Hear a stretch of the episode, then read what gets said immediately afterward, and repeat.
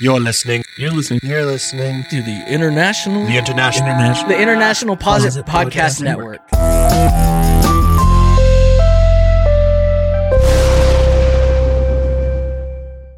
Welcome to Three Guys, Three Questions. In this lightning round, Lightning noises. we test the limits of propriety through the questions you ask us. And later, we'll follow up on listener questions and comments from the previous episode. Without further ado, here's our first question Do you like your toilet paper to roll under or over? This comes from Cammy's Thoughts via Twitter. This question presupposes an erroneous um, thing. You just lost half our listeners with that. I sentence. All lost right, well- myself actually. I don't know if you heard the end of that sentence, but it just stopped. Um, okay. but I don't agree with the premise of this question because there is no over or under for the toilet paper rule.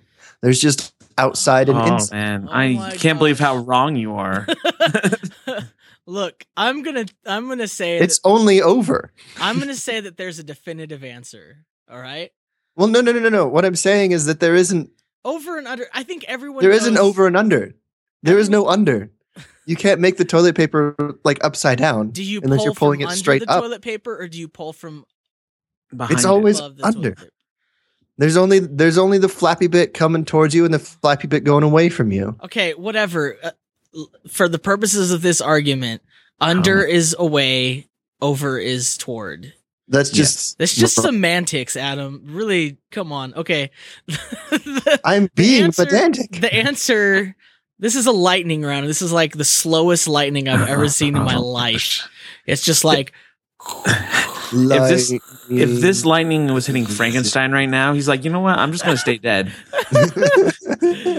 okay. So the anyway, the answer is towards. towards you. the answer is yeah that you have to pull it towards you and and uh it's anything else is barbarism So I agree with you, but I'm gonna play devil's advocate right here. And I'm saying, what's the benefits of like, say, if you have a, a child or a cat and they like to roll or, or like bat at the toilet paper? right I would have say those are the exceptions. I've heard that argument but my reply is that you should just not have cats Okay, but what You about should teach your children?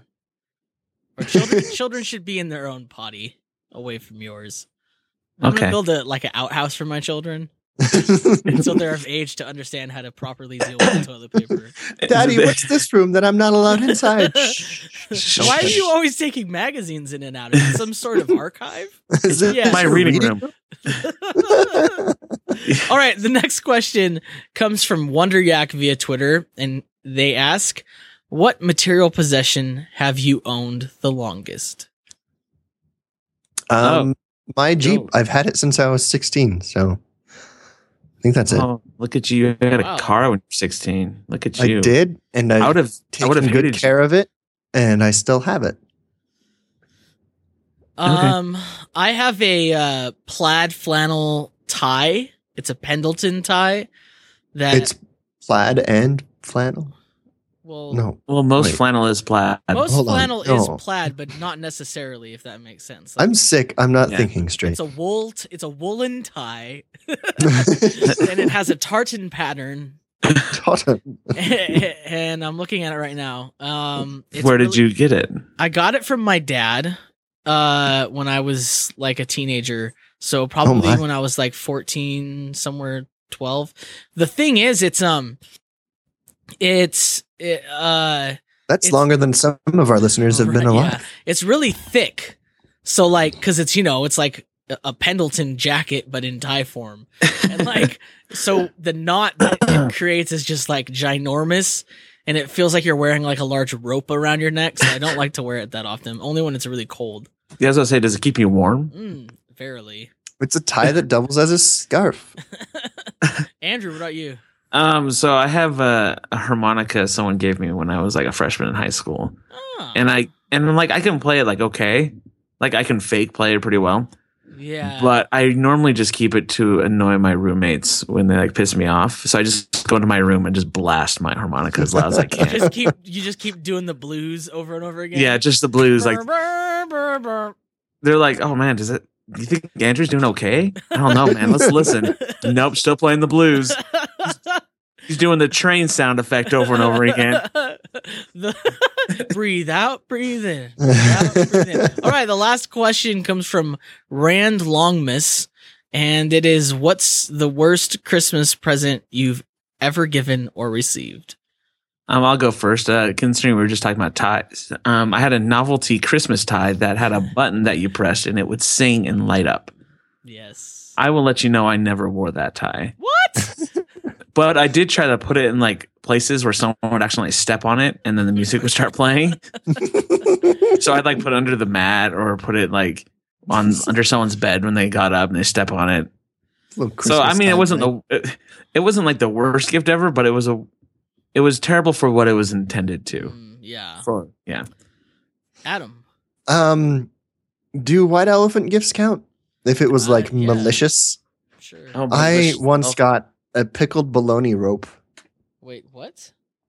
Yeah, yeah. it's just like the world's longest. Like, picture a giant sausage, except it's not made of sausage; it's made of bologna, Uh-huh. and then it's just like coiled up inside of a giant, a big old jar filled with brining solution. was this like homemade or was this? No, Some- somebody bought it at a store. so did you? Uh, There's enough how, of a demand for pickled bologna rope that they sell it. how how was it? the market. Did you, did you eat it? I threw it away. I didn't even try open You gotta try that mess, man. oh, you could have been man. your thing. You'd be like, oh shoot, man, this is you it. at least have to save it on the off chance that you just something really terrible happens to you and you have you need to use a rope. Here's what I would have done. Use the pickled bologna rope. It looked, I would've- it I looked would've like had- it looked like intestines. I'm not gonna save that.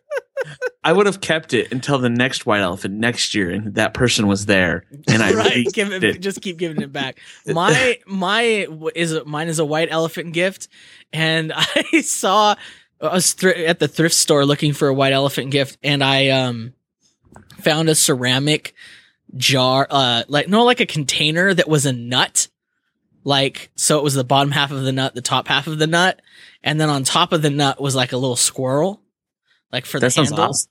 It was just pretty cool.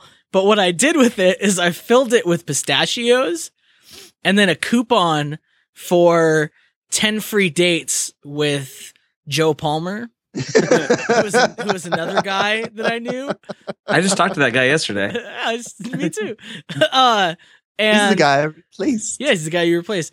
And so we were both at this white elephant thing, and someone opened it up, and I just loved the look on their face when they're like, 10 free dates with Joe. And then Joe was like, huh? and then like the sadness is people like kept passing it off because they didn't because I'm a terrible person. All right, That's the questions. just the Uh, pistachios though. I love those. I should I go get my harmonica and start playing while you do the no, oh man. it's too late. The Dang moment's it. passed. Uh, let's do some follow up and feedback, shall we? Yeah, I guess. Uh, pizza cornucopias. Mm, They're a real thing. They exist in I- the world. I had no idea, but enough people have had this idea. Oh, I've man. included a screenshot of my Google image search for pizza cornucopias, and they just look really terrible. Yeah, I don't they don't really catch the essence of a cornucopia. They're like a 2D cornucopia. You know what I mean? they ca- they capture the essence of a giant bugle from those, those little things you put on your fingers and heat. Do you guys remember 3D Doritos? I do remember that. Like this is this is like this is to a cornucopia what a regular Dorito is to a 3D Dorito. It's just like so deflated, flat. It's just sad. This is just a calzone that nobody bothered to finish. Right. um so yeah, I I think we have to try and make one next year. Uh other than that, Reese's feedback. We've got some feedback from Brian Brush on Twitter and he says Reese's cups are an abomination.